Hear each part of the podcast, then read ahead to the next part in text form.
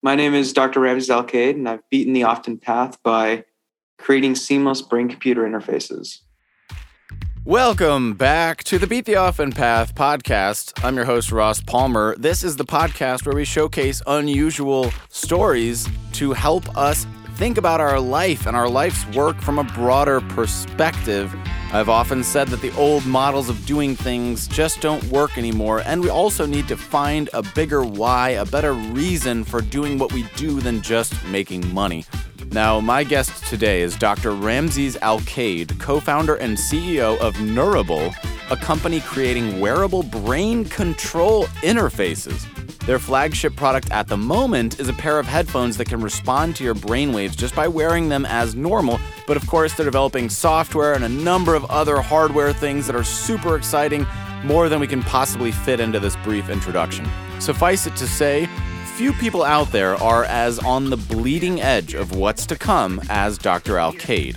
So today we talk about how he was able to build his company, follow his lifelong passion, find and cultivate his why and his team, and shape the future of human technology as we know it. There are so many profound implications from today's interview that I hope you'll really enjoy and appreciate as much as I did. I loved our chat, and I can't wait for you to meet Dr. Ramses Alcaide of Neurable. That is already a deeply fascinating subject for me. I feel like this is going to be an episode of Black Mirror, so I'm extremely excited to talk about this. Brain computer imagine, interfaces. Imagine that, but without the creepiness. Without that's, the creepiness. Okay. Yeah. So brain control interfaces, or BCI for short. After this interview, are we all going to say BCI in our regular speech from now on? I hope so. You know, it's going to go so viral. Everyone's going to just know the word, right? It's going to be like virtual reality VR is now, right? I'm just going to start saying BCI everywhere just because I want to start feeling like I'm part of the new movement. Um, so tell us, what is it that you're up to? Tell us about your company, your story. What in general are you working on?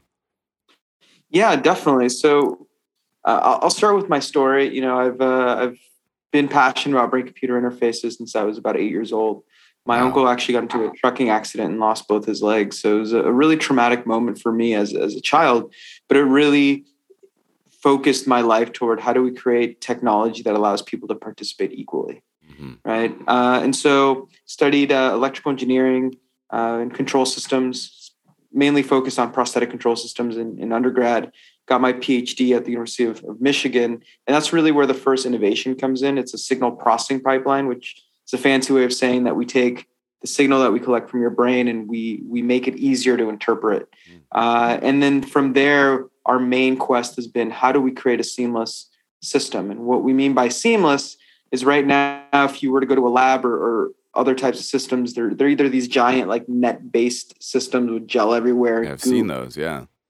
Or they're these like consumer headbands that just don't work, right? Mm, okay. Uh, and so, how do we bring that level of of uh, capability that you typically see in a laboratory into an everyday system and leveraging that IP that we we created at the University of Michigan and, and, building up on it over the last 10 years, we've been able to get to just that essentially. So these are this this is our, our kind of first flagship uh, product here. It's a pair of headphones that have these little silver uh, lines right here that record your brain activity around the ear. So what? they just look like a beautiful pair of headphones, but Can't they give confirm. you a lot of the same capability that that we actually work with in, in laboratory settings.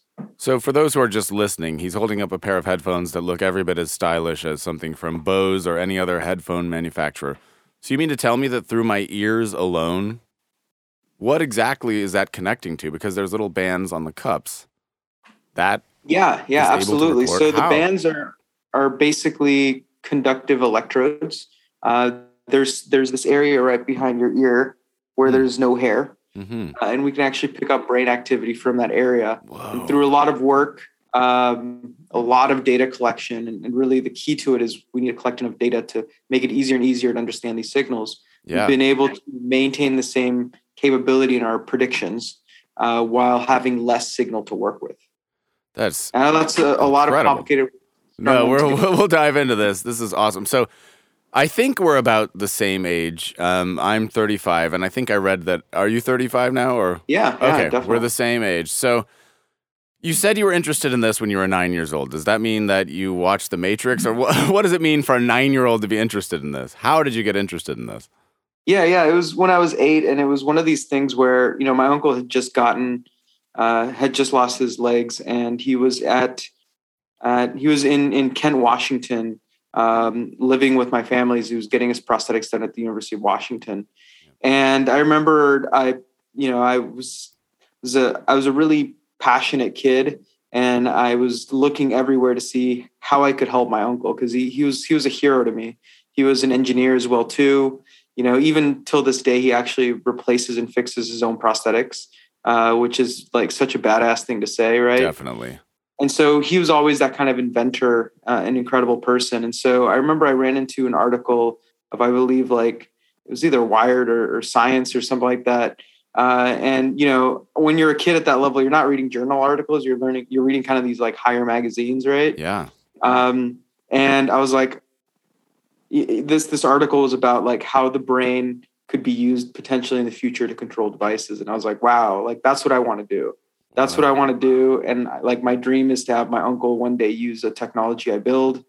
Or how do we even just like have this be, for example, the next mouse that people use you know computer mouse essentially. Yeah. Uh, and so that that got my dreams going my excitement going and and you know everything kind of built off of that momentum that's incredible when i was nine years old i was only worried about trying to do a backflip off the monkey bars so much of my life has been wasted i'm now keenly aware uh, that's incredible what a noble reason to get into this um, so all right so you've developed this passion you set your north star there Mm-hmm. And how did that start developing as your life unfolded?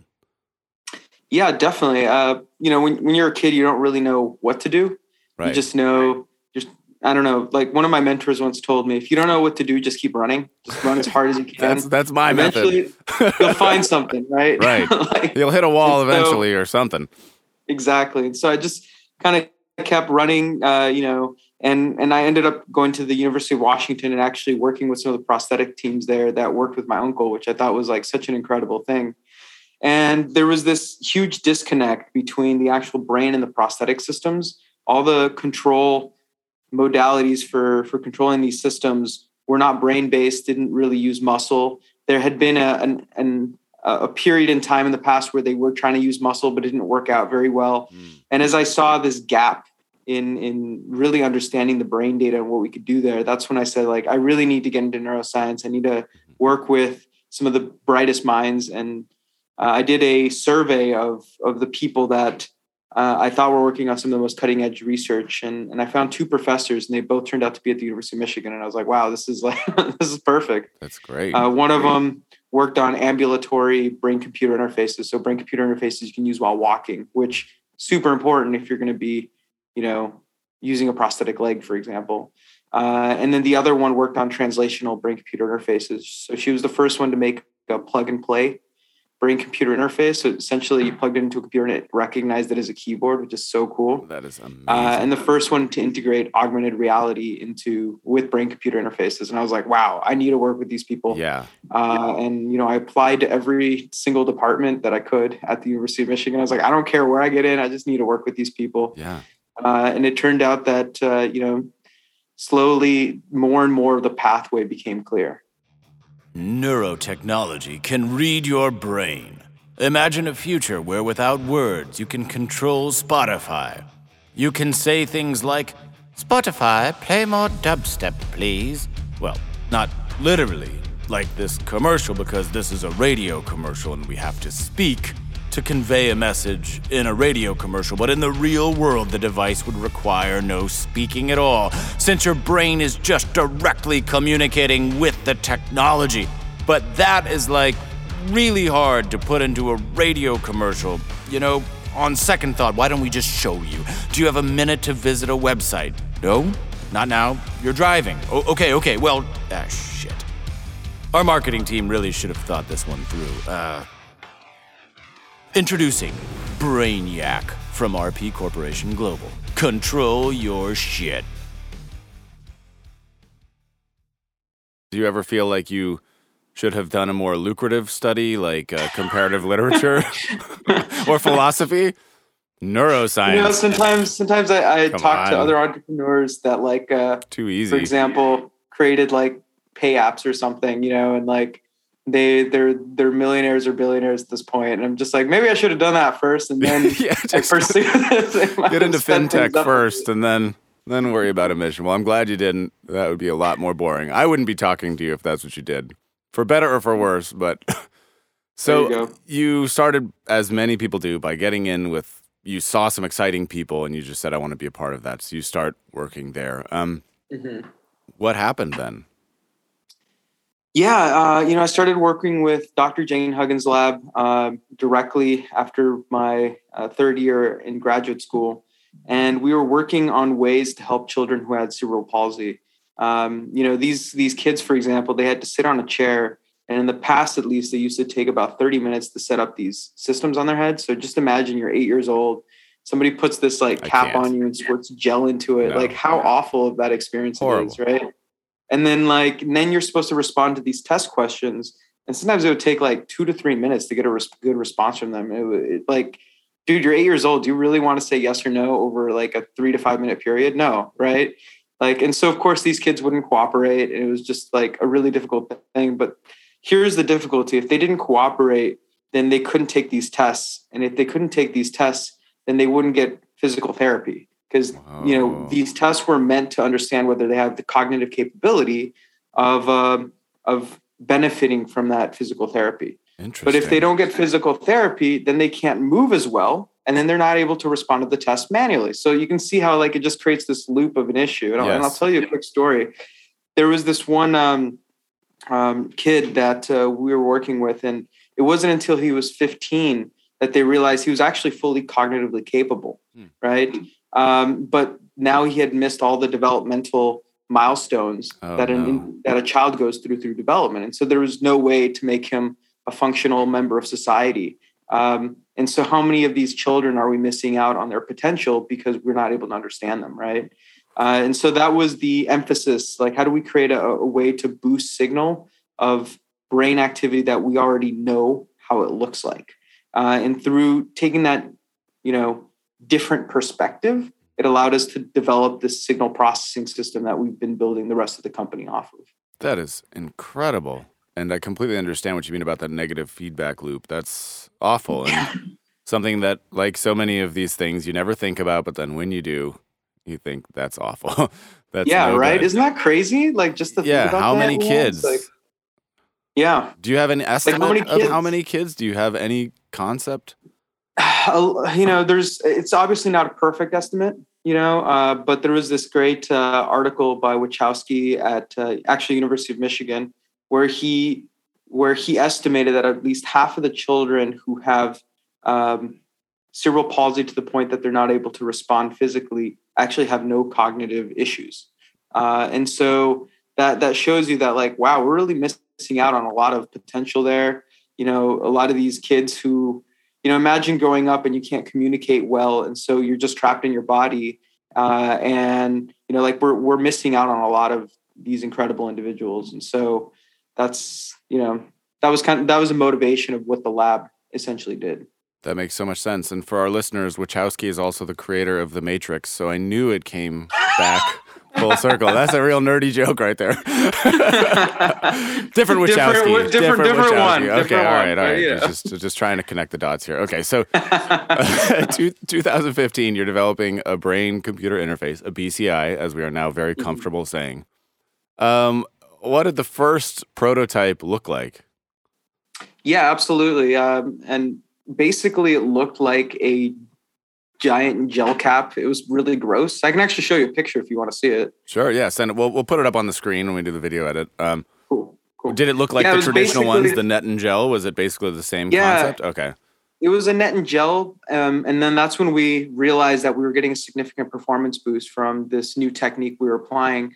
And that made us feel confident to say, what if we tried this with dry electrodes? So without using gel. Uh, and it was a risky step because you lose signal in that process. Hmm. Uh, but we went to dry electrodes and we, you know, through more data collection and improvements in the system, we were able to retain the same signal prediction predictability. So the signal that comes in might be noisier, but the way that our, our machine learning system predicts what the person wants on the screen uh, for for the que- test question was the same. And so that's really what matters at the end of the day to the person, right? The person doesn't care. You know, think about, for example, your Fitbit or your or your other devices. You don't really care how the signal looks like. You just want to make sure that it tracks your steps, right? Um, or like we're on so, Zoom. I have a nice microphone. You're coming at me from across the U.S. It doesn't really matter that your audio isn't perfect. I can still understand what you're saying. Is that exactly exactly? You know, and how the microphone processes the audio right. doesn't matter, right. right? It's just like can it does it come through your headphones and does it make sense? Can I hear? Yes. Yep. Uh, so we went to dry electrodes, and and that was in 2015, and we were like, wow, like we have something here. What if we could, you know, there, there's been so much talk and there's so much potential in you know about how brain computer interfaces could one day change the world mm-hmm. right imagine texting with your headphones or you know understanding your cognitive health over long periods of time right? These are the kinds of like value propositions that people discuss when they talk about brain computer interfaces. Right. Um, but the main issue is these consumer systems don't work very well right? Because they have limited sensors they're not very good quality et cetera. So what if we could just use the signal processing pipeline to boost up some of those signals? What could we achieve? And so in 2015, we spun the company out from the University of, of Michigan um, and we started Neurable. And that's where the company really began. 2015. Okay, Neurable. That's where it began. That's so, so, so cool.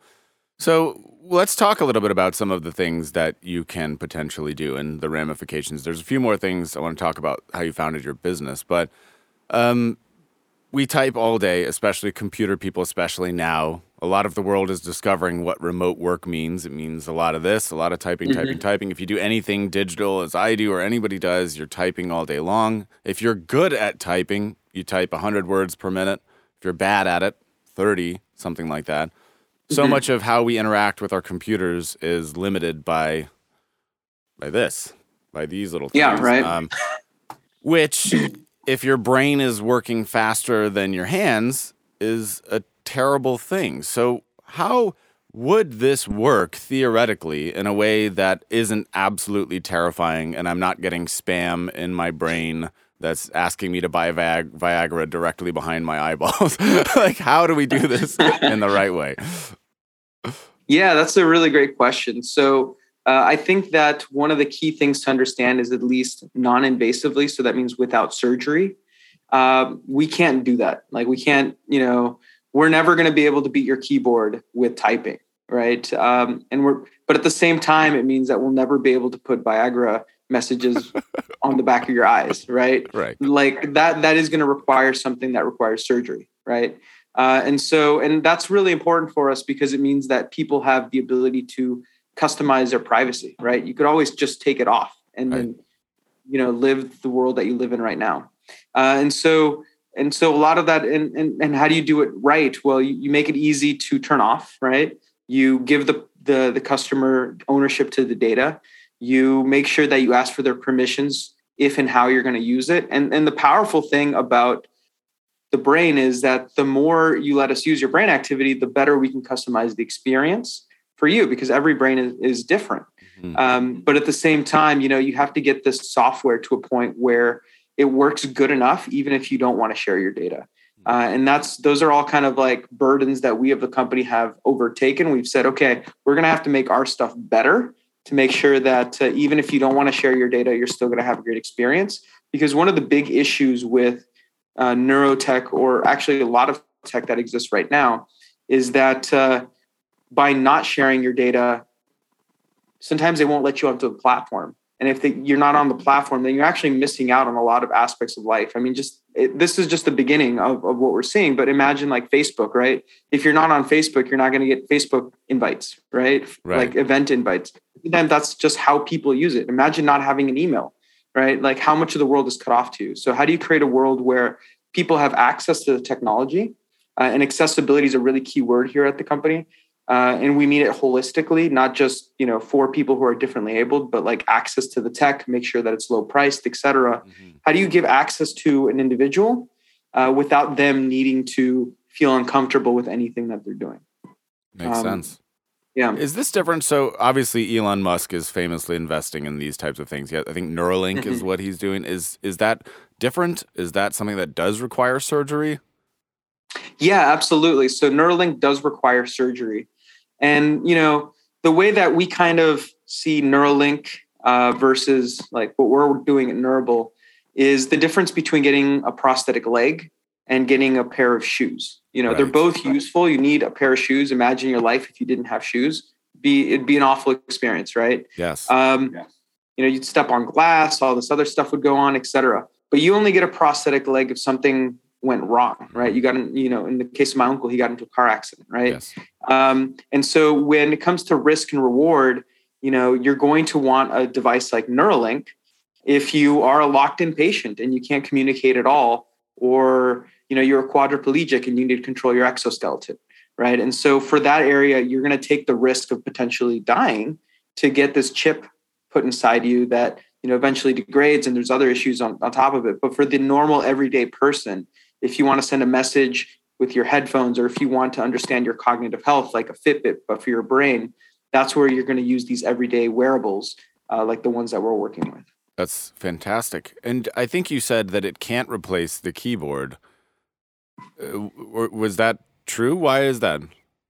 well it won't replace your keyboard from the perspective of speed right um, Interesting. right now Okay. non-invasively even with these like large laboratory systems there just isn't enough uh, input that we're getting from the brain to to replace it completely now what we can do is we can let you have very simple commands within applications right now so imagine that you're you're on spotify and you wanted to say play pause forward we can let you control your technology that way so you can imagine how your earbuds or headphones could replace your phone in the future right or click through items. And so our perspective is not we're not here to replace the keyboard. The keyboard has a place and will always have a place, which is for you to directly send in text, do whatever you need to do. But for your everyday use case, where in the future you may just have your AR glasses or a pair of AirPods that you walk around during the day and do your thing, we could replace, we could be the mouse and keyboard for that. And the best example of that is the touchscreen. The touchscreen didn't replace the keyboard, right? You still need the keyboard for that high input work, right? But for your everyday use case, the touchscreen right now, even though it's less fast, um, it still provides you a mobile way of of interacting with your technology. And so, as computers become smaller and smaller, so they go from phones to headphones to earbuds to glasses, um, you need a control modality that works with that as well too. And that's where brain computer interfaces come in. So, what do I consciously think to play the next song in Spotify? How, what do I do in my brain to make that happen? Well, uh, unfortunately, I can't go into that yet because we're going to be doing a, a big reveal on it. Okay. But it's it's it's just as simple as using Siri, but without having to essentially say anything out loud, which is really cool because your your brain, as you actually you know think or do these commands, Yeah. it start it activates your entire self, um, and and we're able to pick that up in in in secondary ways and use that as a control modality. I hope that our listeners and viewers appreciate the ridiculousness of what you just said because I I am trying to wrap my head around it and I'm also trying to reconcile it with the idea that there's that statistic that men think about sex what is it 7 times a minute or something like that on average. so uh, how do we filter out all of that noise? Yeah, definitely. Uh, so, you know, luckily your brain is very good at deciding what's going to happen volitionally or that you actually want to happen versus not want to happen. And so we can look at those types of signals and decide whether you're just thinking about the word or you're actually wanting to communicate it outwardly. Uh, and so that's actually something that's already been well understood in the field uh, for quite some time. Um, and so, you know, we don't have to worry about uh, people doing all these crazy things, thankfully. Um, and so we're we're good there. We're good there. That's that's good. But it's such an interesting concept to think about what steps would I take because if I want to type something, then a process initiates, my hands come out, my arms go out, my hands go down and I start typing. How do I do what you said volitionally without actually doing it? I wouldn't know how to separate. I wouldn't know how to like convince my body that I actually mean to say something without actually saying it. Yeah, I mean, I, I guess the best way of describing it neuroscientifically is, you know, you think about grabbing a glass of water. Even if there's a glass of water in front of you, Yeah. you don't necessarily grab it, right? Grabbing it requires uh, active, like a larger set of activations, uh, both on the musculature, but then also, you know, your motor cortex, et cetera. Uh, and so it's a very different pathway than it is just thinking about it. It, it. it activates some of the same pathway, but there's significant differences as well too. What, what I think is really interesting though, and, and something I do want to highlight is that you know, brain computer interfaces are going to come into the everyday world in a very specific set of, of directions, right? Um, and and so you know, as much as I like to get people excited about the communicating with your mind, uh, you know, I think that we also need to take a very uh, open look at some of the other value propositions that they can provide. And, and I'll kind of just share with you the pathway that I foresee brain computer interfaces becoming mainstream. Right. So right now, millions of hearables are being sold every single day. Hearables being earbuds, headphones, etc. And just like Bluetooth is in every one of those headphones, I believe that neurotechnology is going to be in every one of those devices in the near future. And and it's going to start out primarily because right now headphones are used for listening to music, right? Yes. Or listening to content. The next step is to use them for health, right? Around your around your and health I mean like wellness, not necessarily like medical health, right? But uh, you know, for example, right now we have a system that enables us to understand um, how productive you're being during that hour, how you know you, you can get a receipt of of how impactful your all those Slack notifications are uh, that you get, and and just imagine what types of changes you could do if you understood how much you're distracted during the day, or some tool that lets you get into focus faster, right? And so I see wellness being the first step in in that direction, and then beyond that is now that we're putting in so much cash and money and evolution into hearables, and we're putting computers in there, then they become control devices, right? So that's going to be step three, right? Yeah. Um, so right now we have hearing devices, then they're going to be wellness devices, and then they're going to be compute devices. And then finally, when augmented reality comes about, we're going to be looking for the mouse and keyboard of AR that is an everyday form factor. Uh, and people don't want to strap extra controllers to their hands or do any other, you know, you don't want to carry a remote with you. You want to put on your glasses and then that's it, right? Mhm. Uh, and so that's where brain computer interfaces will will evolve to. Uh, and it's something that's inevitable. It's already happening. Um, but you know, it's important to understand that entire value proposition and the control. Like nobody needs a new way to click on a button right now, Yeah. but people do need a way to understand themselves better uh, and make better decisions about their lifestyle, especially as people are working from home. Yeah. You know, hybrid work is happening a lot more, et cetera. All right, folks, we're going to take a little break from the action here, and we're going to do a little bit of a plug, as we always do, for my supplement line. No, I'm just kidding, not supplements, but I do want you to remember that it takes effort to put this show together, to find these people, to bring these stories to you. I love doing it, I love meeting all these people, but I would really appreciate it if you would help support the growth of this podcast by sharing this episode with somebody who might want to hear it, by liking it, by commenting, by subscribing on Apple Podcasts or Spotify.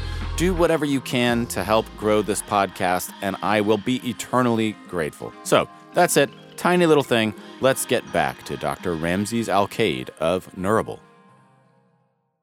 Well, I saw on your website that one of the value props that you have is that your brain can tell you when you're tired or when it's tired.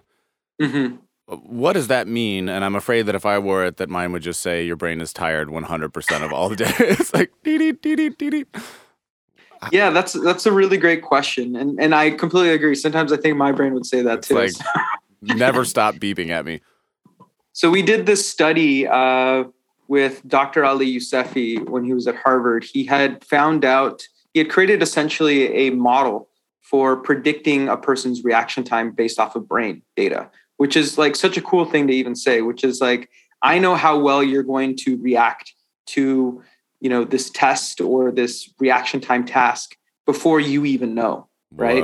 Uh, and and reaction time is tied directly to attention. So the more attent you are, the better your reaction time is going to be, right? Uh, and so he did this invasively, surgically, and we repeated the study um, non-invasively. And since then, he's joined our team. Like the project went really well. We're really happy with it. But um, basically what we can do is we can say how is this person's reaction time changing each hour right and then if your reaction time is starting to get worse and worse and worse then we know that very soon you're going to make an accident. You know you're going your, your reaction time is going to be so low that the next time you do an action uh, it's going to you're not going to fix the problem or you're not going to be able to deal with it fast enough and, and an error is going to occur right? So imagine that you have truck drivers with this tech or just airline say, pilots yeah, or right. et cetera or factory workers right? And we can tell where their fatigue is right? Essentially the more the reaction time happens the more fatigue they're getting uh, and about 30 minutes before an accident can occur we can identify that and let a person know hey you need to take a break um, but but the flip side to that, which I think is e- even cooler too, is we can see when your brain needs a break. What? Uh, as you're doing a normal workday, right? Yeah. Uh, and what that means is that we can tell you to take five minute coffee breaks here and there throughout your day. And what's really cool is not only do you work more productively because of that, um, but then you actually finish the day and you don't feel burnt out, right? You actually feel accomplished. What? And imagine those days in your life where you've you've hustled super hard and you've been really on task and you get to the end of the day and you still feel energized and happy, right? That's how productive a person can be if you don't burn them out. And the way you don't burn them out is you make sure that you provide breaks throughout the day for their body and to mentally recover, even small breaks, right? And so they actually get more done and feel excited and happy about their work. And isn't that what you wish you could provide to everyone that you work with, right? Like that that's how, you know, that's the type of company you would like to build people who love their work when they get done with it. Right. That's another mind-boggling thing to even consider. I it's like the doctor's note of the future. I have to leave class i have to leave work. Look my app is telling me. I'm not lazy i gotta go yeah i need a coffee break like hey i need a five minute break yeah. right now like i don't make the know. rules my wearable does um so many fascinating implications incredible stuff uh, I, yeah, I can't even get my head around it. But let's let's talk a little bit about maybe the company aspect of this. So you sure. broke away in 2015. 2016. What was the next step? I saw you raise some uh, some funding. You raised two million in the seed round. Um, how did that process go about? Was that fairly easy? Fairly difficult? Yeah, I, I think the seed round was probably the easiest. Okay. Um, once we figured out how to do it. So it's actually kind of a funny story. We uh, we had been fundraising for about nine months and had gotten like zero dollars. Okay. and we are like, "Yo, what's going on?" And somebody was like, "You need to leave Michigan. Like Michigan is just not the place to fundraise. like no one, no one here has any vision except for the university." And oh like, man, Michigan. And it was like the brutal truth that like I needed to hear. And then we went to Boston, and in two days we raised our first two million dollars. Like two that, days, you know, like and I mean, it's because the technology speaks for themselves, and and that's something that we pride ourselves a lot here at Neurable, which is like we always do demos, right? Like um, the first demo we ever had, we used to put the it was originally the gel cap uh, on investors, and they would drive around a little car, right? Okay. The the fundraise after that, we had a virtual reality game where you could put on this this headset and essentially had telekinesis and had to uh, play an escape the room game, you know? Wow. And and in the demos that I'm doing now, I'm using the the headphone form factor. So we're showing how with more data uh, and capability, we're able to get a smaller form factors, but do even more incredible things. So with with the headphones, for example, right now I'm showing them our analytics pipeline for predicting distractors, and then I'm also controlling the slide deck with the headphones. And there's like this crazy reveal where I'm like, by the way, here's my hands. Watch me switch these slides. No you know, it's super cool. So. That's awesome. Eh, okay, so that's so how, that's how we do fundraising here. You know, it's like seems pretty. make it fun, right? but you know, here I got another idea for you. This is the next step you got to do. So when you go All to your right. billion dollar thing, you have to. Uh, the billion dollar idea is you have to say, I have to predict. You have to sit down in a room with a bunch of very rich people, and you have to say, gentlemen, ladies, here's my big reveal. I knew you were going to invest in my company before you even sat down. I analyzed your brainwaves and I could tell that you were going to invest a billion dollars before you ever walked into this room and then just leave. Just be like, that's why I sent you the headset. Exactly. that we, we've, we've analyzed the signal and that's the case. So, you know, you can thank me later. It's uh, the ultimate power move. I'm looking forward to that working for you. It doesn't even have to work. I just have No, to say it. They just because they just have to believe that it's based on science. Like, well, sh- if he's looked into my brain, say, look, we can tell truckers before they're going to make an accident, and we can tell inve- we know when an investor is about to invest. Or like, you could also sometimes have somebody walk in and then just say, "Nah, go." yeah, right. But that's okay. Like, who cares, right? I knew it already. Yeah, I knew you weren't going to invest, but I just wanted you know have some coffee on your way out. Pleasure to meet you, Bob. See you later. Um, so cool. So 2017, you do a VR game. That was the game you're talking about, called Awakening. That's the one Yep. where they were an escape uh, room type thing. All right. Exactly. So you're using that. You're propelling forward. 2019, you raised six million Series A to build the first headphone. Was that the first time that a headphone concept came into the picture? For our company, yes. Uh, there's been other groups that have worked on around the ear form factors before, uh, including in-ear form factors. Once again, the, the issue that you get to when you get to that kind of form factor is that it becomes harder and harder to do something useful with it. Okay. Uh, and so we had we had bought a ton of different headphones and other types of systems out there.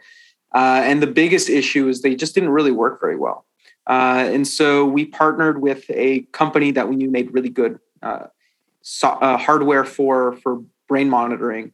Uh, and then we leveraged our signal processing, and that's where we got to with with the current system that we have now. So it's both. You've got to get this hardware amazing, and the software is obviously the core of what you do with that hardware. Exactly. Exactly. Now- I think it's one of those like Apple quotes where it's like, "We do hardware because we're a software company" kind of moments. You know, Right. it's Hey, I love Yeah. Apple. I'm one of the fanboys. That's you know, I'm Apple all the There way.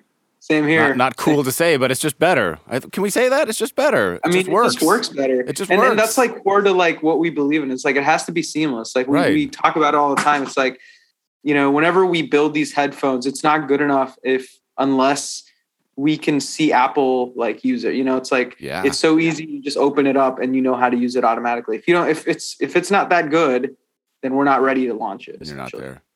Yeah, that makes sense. Now, how do you feel about? There's so much competition from an audio. I'm an audio person, been an audio for my whole life. I love you Mm-hmm. know studio headphones.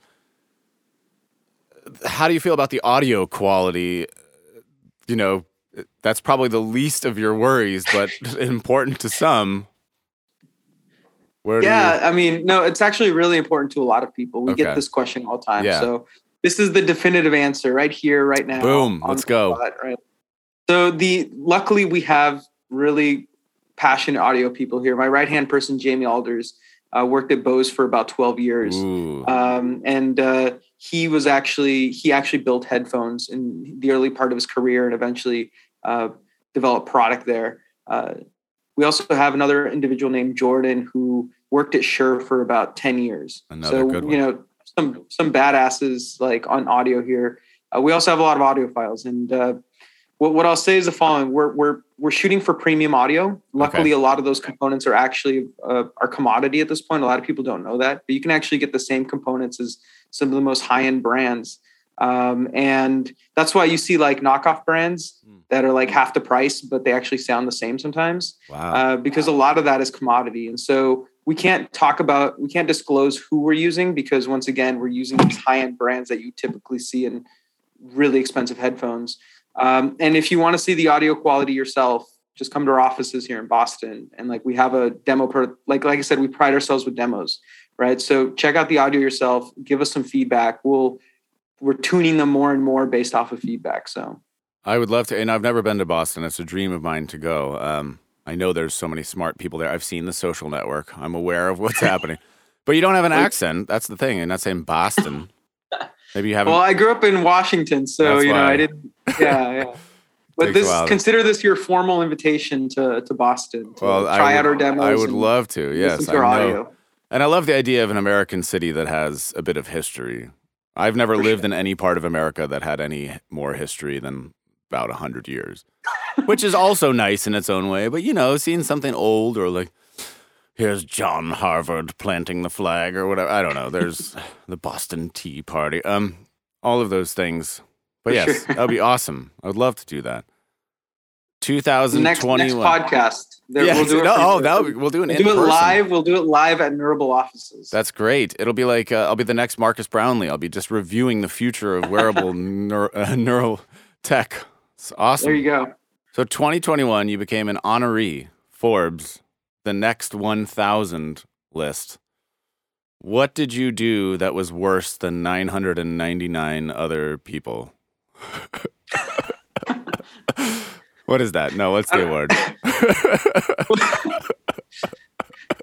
I don't. I don't actually know if they're ranked that way, but you know, I'll, I'll, I'll go with You're at the bottom of the list. Uh, I guess you know. I'll just say we're we're potentially pre-revenue. I don't know. But what is know, that list? What is it supposed to be? Just to future companies? Is that you personally, or is that the company? It's they basically select a thousand individuals that Okay. they think and companies they're tied to the companies that they believe are going to be the next 1000 companies that are going to change the world Right. and so it's a you know it's we're really honored to be on that list yes. uh, adam molnar is actually a forbes 30 under 30 he's my co-founder Cool. uh, so we're we're really you know honored to be on that list it, it means a lot and uh, you know obviously it was a selection of, of our peers and industry leaders who selected that so you know it's just it's it's it's been an honor That's uh, really incredible. And are you shooting for 40 under 40 yourself? you got five years. you know it'll happen organically you know yeah, I think it will. I, I, I definitely will. Uh, think it will. So you've raised funding. You're obviously doing it. You're making big waves. Um, what What's the next step for you? What's the next iteration? What What can you tell us? Obviously, some of it is proprietary. You have a big reveal coming up, but yeah i mean to to us we kind of see like i said the world evolving in those in those in that step that i that i Yeah, told you about. right. so right now our main goal is you know we're we're establishing early partnerships with headphone and earbud makers because our tech works both in headphones and earbuds. Um, and then you know we foresee a future where in the next couple years the next version of headphones that you wear will have neurotech inside them. And then from there our goal is how do we make that software as seamless as possible? How do we remove any type of calibration step? How do you just grab the the headphones and put them on right, and then they just work? Right, uh, and we're we're really close to getting there. Uh, there's a lot of really cool things that we do. Just just to give you one example you'll notice on these headphones that there's a ton of sensors everywhere. Right, right? And the reason for that is not because we use all of them, but if you put the headphones on differently every Wow. single time, then you know we still have a sensor that's picking up what we want, right? Uh, and so a lot of this has been design and like understanding how do how do humans use technology so that it's Yeah. seamless for them. Uh, and I think we're we're really delivering that. Um, and you know we see OEMs also starting to react in a way that uh, you know I can't necessarily talk about the relationships, but I can definitely say that we're, we're progressing forward in a really good pace. fantastic. Well, you talked about the different about Mac, Steve Jobs, hardware because you're a software company. So here is maybe a fork in the road, or do you see yourself being Apple in the sense that you're always going to have this hardware software combined in what you're selling? That's the Apple route, or are you going to go the Windows route where we're going to license this software and now in the future Bose and Apple and any headphone is going to have our tech built in? Yeah, that's a really great question, and I guess what I would say is it's it's probably going to be a new approach, you know, somewhere somewhere in between Microsoft and Apple, right? Um, and the reason I say that is because people buy headphones for different reasons. You know, for example, uh, a gamer will buy gamer headsets, right? A a person working at home will buy a, headphone that that fits their lifestyle, right? Uh, an audiophile will will buy super high end, you know, headphones from from a specific company that you know look crazy, right? Yes. Uh, and so it, it doesn't really make sense to try to create a different company for every single one of those verticals that is part of our company, right? Like that's just that's that's a huge behemoth, right? Right. But the best way to do it is to control parts of the hardware to make sure that the quality, the seamlessness is there for the customer, uh, and make sure that we control the software once again for that seamlessness to be there for the customer. So many times people have been burnt by really crappy consumer brain computer interface software and hardware that we want to change that trend. And so having a, a specific type of control as to the quality of sensors, the positioning of sensors, and the software that's being used to give people that magical experience is what we care about. Uh, and then from there, whatever outer package you want to throw on to target the specific group that you're targeting, that's that's up to the company. So, like a system of required guidelines or operating, you say, okay, you must do this. You must implement this tech in such a way beyond that. Exactly. That, that would all be part of the licensing agreement. Interesting. Yeah. You know, and everything. Yeah. And so, w- what I mean by kind of a, a combined b- approach is like, yes, we're taking the the license to for scale and for people, kind of like Microsoft does, but at the same time, you know, it's same thing comes back. We do, you know, we do hardware because we're a software company, right? Yes. We have to make sure that that it meets the expectations of our company. Spotify, please play Led Zeppelin. hey the Backyardigans. Spotify, I said play Led Zeppelin. I have analyzed your brain and determined that what you really want to hear is the Backyardigans. Come on, Spotify, don't do this to me. I'm trying to look cool at a party. I don't want my friends to think I'm on TikTok all day. I have analyzed your neural net and discovered that Led Zeppelin would cause you displeasure. If you prefer, I can play Baby Shark again. okay, that's enough, Spotify. God damn it, I'll never wear another piece of neurotechnology again. Introducing Brainiac from RP Corporation Global. Control your shit with your mind. Well, now the uh, giant elephant in the room, in every room when it comes to tech, are privacy concerns. So if I mm-hmm. search for songs on Spotify, Spotify knows what kinds of songs I like, and they recommend me NSYNC and Backstreet Boys every day because of that. It's a joke. Mm-hmm. Um, no, like this, he took it totally seriously. I love it. It's great. I get Nicki Minaj all the time. yeah, so Nicki Minaj, Billie Eilish, so hot right now. Um, so that's after I'm typing something in. Obviously, all of that data is being used and exploited in ways that we can't even understand currently, or like you said, with Facebook, God knows what they're doing with all of our data. Now you have access to something in our brain. Mm-hmm. So there's the volitional, I don't know the terminology, activity that I'm trying to do, and that's what's going to play the next Spotify song but you're getting all of the unfiltered brain waves from my brain. So you're getting 90% of the other stuff. That's not mm-hmm. what I'm saying to do.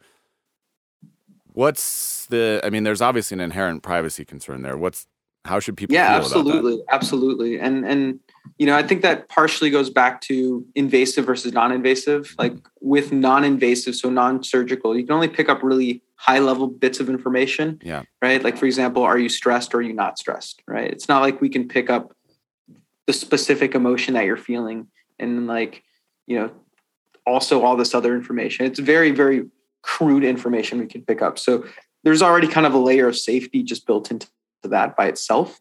Uh, but really, it comes down to the company, and and you know, in some areas like Facebook, it's it's you know that reputation isn't necessarily the strongest, right? right? And in other companies like Apple, for example, they care more about your privacy, right? right. And so, because we are frontiersmen in the neurotech scene, we've made it a very core part of ourselves to make sure that privacy is is built into every single layer and step, yeah. uh, including user choice, right? So we we've written a lot of neuroethics articles and and we we've been very very strict with our stance that we're not going to sell your data you know we're not we're going to build apps that don't require your brain to make them work at a capability that is enjoyable to you but if you do want to customize it and share and continue to help us build a great product then like we're open to it and we're, we'll work with you and we'll make sure that we we we keep the data as private as possible. But I, I, think at the end of the day, it comes down to one thing: is is will the company sell your data or not? Right. Because money money is what corrupts, right? Money yes. is what says yes. like this. We're going to use it for all these other things. Yes. And for us, um, you know, the data is mainly going to be used to try to give people better experiences, uh, and it's not something that we're planning to monetize outside uh, to other parties and groups. But if one day I'm listening to music and a Google ad pops up and it says, "Hey, buddy." You need some Valium. You've been real stressed lately. Talk to your doctor. Then then you're not using a Neurable product. That's not using a Neurable. That's the answer we like to hear. I like it. I like it a lot. Um, super, super cool. All right, so you've done some really incredible, incredible stuff. Uh, this is just beyond, beyond fascinating. Um, do you think this is something that you'll always be involved in? I mean, I know it's you're you're young, there's plenty of time, but is this more of like a life's mission or is it just I want to build and sell this company? How do you see yourself growing? Yeah, this is I mean, this is my life's mission. You know, I've been doing it since I was 8, you know, and I've gone through significant ups and significant downs. You know, I've I've yeah, I mean, like I'm committed to this. You know, I've anybody that you can talk to will will tell you the same thing. You know, and we've it, it hasn't been an easy journey, but it I would never have changed whether I would have done it or not. Fantastic. What was the worst moment since 2000 since it began? What was the absolute worst moment? I mean, I think I you know, looking back, it's it's now pretty normal you know, but like that's only because entrepreneurship is so hard. You know, there was a moment where, you know, cash was running out. We were trying to balance like how we're going to take care of our team at the same time extend runway and all this other stuff. I was I was uh, fundraising for months, and you know the best sleep I got was red eye flights back once every three weeks to Boston. Oof. Like you know that's that's just how brutal it was. It's it's probably the the worst experience of my life that I never want to relive. Right. Um, but uh, it, it, was all worth it, especially for the team that we have here. Like they're just so incredible. They're they're really the ones to give credit to everything at this point. You know, it's like yeah, it started out with this this mission for me as a child. It, it went to the tech we built at the University of, of Michigan, but everything has evolved so much in the last five years since we built the team out that they're wholly responsible. I, I give them full credit for everything, and as as exciting as it is to wake up in the mornings because of the mission and because how exciting the future it is and sometimes when we build some demos it just like blows my absolute mind right yeah. but at the end of the day the reason i come into work every single day the reason that the blood pumps into my veins the yeah. reason that everything matters is because of the team that i'm here with and i'm just infinitely infinitely blessed to have them that's such an awesome sentiment how how big is your team now we have about uh, 12 people full time. Okay. Uh, about 20 people if you include some of the part timers. That's that's getting up there. That's getting big. yeah, Building your own little uh, empire. I like it. You know, it's so cool though. They're all like such incredible, nice people. You know, it's like, wow. I, I can't say enough good things about them. Well, you've described a handful of brilliant people already. Any one of which are pretty impressive on their own. So that, and that's three that you've covered, and you've got the Shure, the Bose, and. Uh, the doctor who, uh, or the professor or whatever who came under your. I mean, that's already a great start. Um, what's the most? We've gone to the negative side. What's the most heroic moment, or what is the proudest day in all of this? Yeah, I mean, this might actually seem kind of uh, boring, but you know, I think I, you know, there was a CEO I was talking to once in the past. Uh, he was a mentor of mine. He told me the, the proudest, you know, the happiest moment I ever had is when I took a step back and I realized that everything was working by itself and that I could take myself out of the equation and like it would be okay. Right. And there was a moment like that. Actually, it was just a couple weeks ago where I, where I, I finally understood what he meant. You know, like I took a step back and I felt like the culture here is amazing. The team here is so like incredible you know, like uh, the technology is developing in ways that are years ahead of where I thought we were going to be. And it was just this like overjoyed moment where I, I felt to myself like, you know, I'm not re- fully responsible for everything that's here, but the fact that, you know, obviously the team is like 99% of it, but the fact that I could contribute 1% of like how amazing it is to be here at, at the company and, and knowing that I was a part of that was just like this relieving and happy feeling. And, and I had never felt that level of euphoria in my life. And it was like when you take a step back in life and you realize, you know, like where you're at and, and it feels good, it's a beautiful feeling. That is a beautiful feeling. That sounds, I'm getting goosebumps just hearing that. That's incredible. So, to, on a day to day basis, how fulfilled would you say you are, one to 10, every day? Uh, you know, I don't. Anybody who tells you ten, I think, is going to be lying to you. well, soon we'll be able to. I'll put on the headphones before I ask that question. i would say it's a solid eight or nine. You know, it's good. like I'm working on what I love. I have an awesome team. You know, like uh, we're currently going out and doing fundraising because that happens all the time. So like we're trying to close things up and it's moving forward really quickly. So things are in a really good place right now. Uh, so I feel really fulfilled with with where I'm at. Um, you know, there's always issues that need to be solved. If there wasn't, I don't think there would ever be the position of a CEO. Right, like, right. like uh, and so that's that's you know that's part of the job. But you know, I feel very fulfilled with with everything. That's so so so incredible. Um, well, obviously there aren't too many people out there who have stayed the course since they were nine years old, tracked down a goal with tunnel vision focus. So kudos to you for that automatically. That's just really incredible. What advice would you have for somebody who's younger or maybe not even younger, but somebody who wants to either get involved in your field or if they just want to make a difference with a company broadly speaking? What advice would you have for them? Yeah, I mean, what I would say is find your why. Like, I think, you know, everybody here at Neurable has a why. They're working here for a particular reason, whether it's a, you know, um, a parent who was impacted. In my case, it was my uncle, you know, or whether it was, you know, just like having this desire to to build a prosthetic limb. Like everybody here has their why, and and it's such a different. Not that there's anything wrong if you don't have a why. Like there's some people that just want to work at a you know pharma company and come back home and hang out with their family, right? But then their family is their why, right? So like find your why and let that guide the rest of your life right? Um, your parents might tell you to go do something else. Like, don't listen to that. You know, just find what it is that makes you happy. There's there's not enough time. Life is both too long and too short for you to do something you don't want. Well, that's a very nice sentiment to basically wrap this episode up. I can't thank you enough for your time. This is really mind blowing stuff. I feel like I'm incredibly out of my element here, but I love it. This is where I, I love living in the future, thinking about Blade Runner, Black Mirror, all those t- types of things. So this is really cool. Thank you very much for sitting with Thank you. a profoundly Pleasure's all mine. a profoundly ignorant person and humoring him for an hour. um, I do want to open up the floor to you uh, for the end. Where can people support you, or what action would you like our listeners to take to learn more? Yeah, absolutely. And, what I'll say before I answer that though is uh, you're playing a big part of this too, getting the word out there. You know, it's like you're, you, you know, give yourself a, a crap ton more credit because you know we couldn't be here without people who who who get the message out there, who are creative. Who I mean, it took work for you to find our company, right? We're Yes. not. Neurotech is such a tiny place; like less than one percent of the world knows what brain computer interface even is. I, we call it like- BCI. We don't say brain. BCI.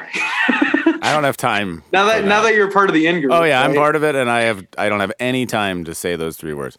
So, But you can find me on uh, on LinkedIn, on on Twitter. Um, you know, you can find the company on Twitter as well too. Reach out. We have a Discord channel uh, where we have over 2,500 people who are constantly active talking about brain tech, neurotech, who come in for data collections that we hire from. Tons of students there. We do hackathons through there, et cetera.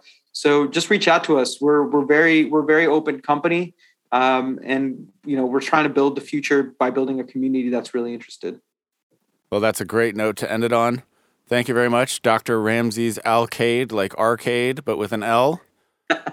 Co-founder and CEO of Neurable, neurable.com, N-E-U-R-A-B-L-E E dot com. And with that, the official podcast is over. Awesome. Thanks so much. That was amazing. Well, my headphones have just told me that my brain exploded. So many profound things from that interview. So many things that are hard for all of us to wrap our head around, but I have a feeling when we actually do those demos, we're going to incorporate his technology into our daily lives soon enough, and I can't wait to see what the future holds. Yes, it's a little scary, yes, it's a little unnerving, but it's also very necessary. And it's also especially necessary for people who might need these kinds of things more than others, profound implications for people with disabilities, and so much more. So he's clearly doing amazing work. Support the company, check out Neurable.com. Also, if you like these kinds of stories, don't forget, rate the podcast five stars, leave a favorable review on Apple Podcasts, subscribe on Spotify or your favorite podcast platform of choice. And above all, share. Share these stories with people who might benefit from them. Share these stories with people who might need to hear about the Neurable technology. That's how we help grow this podcast and keep it running. Thank you for being a listener. I appreciate you more than you know, and I will see you next week.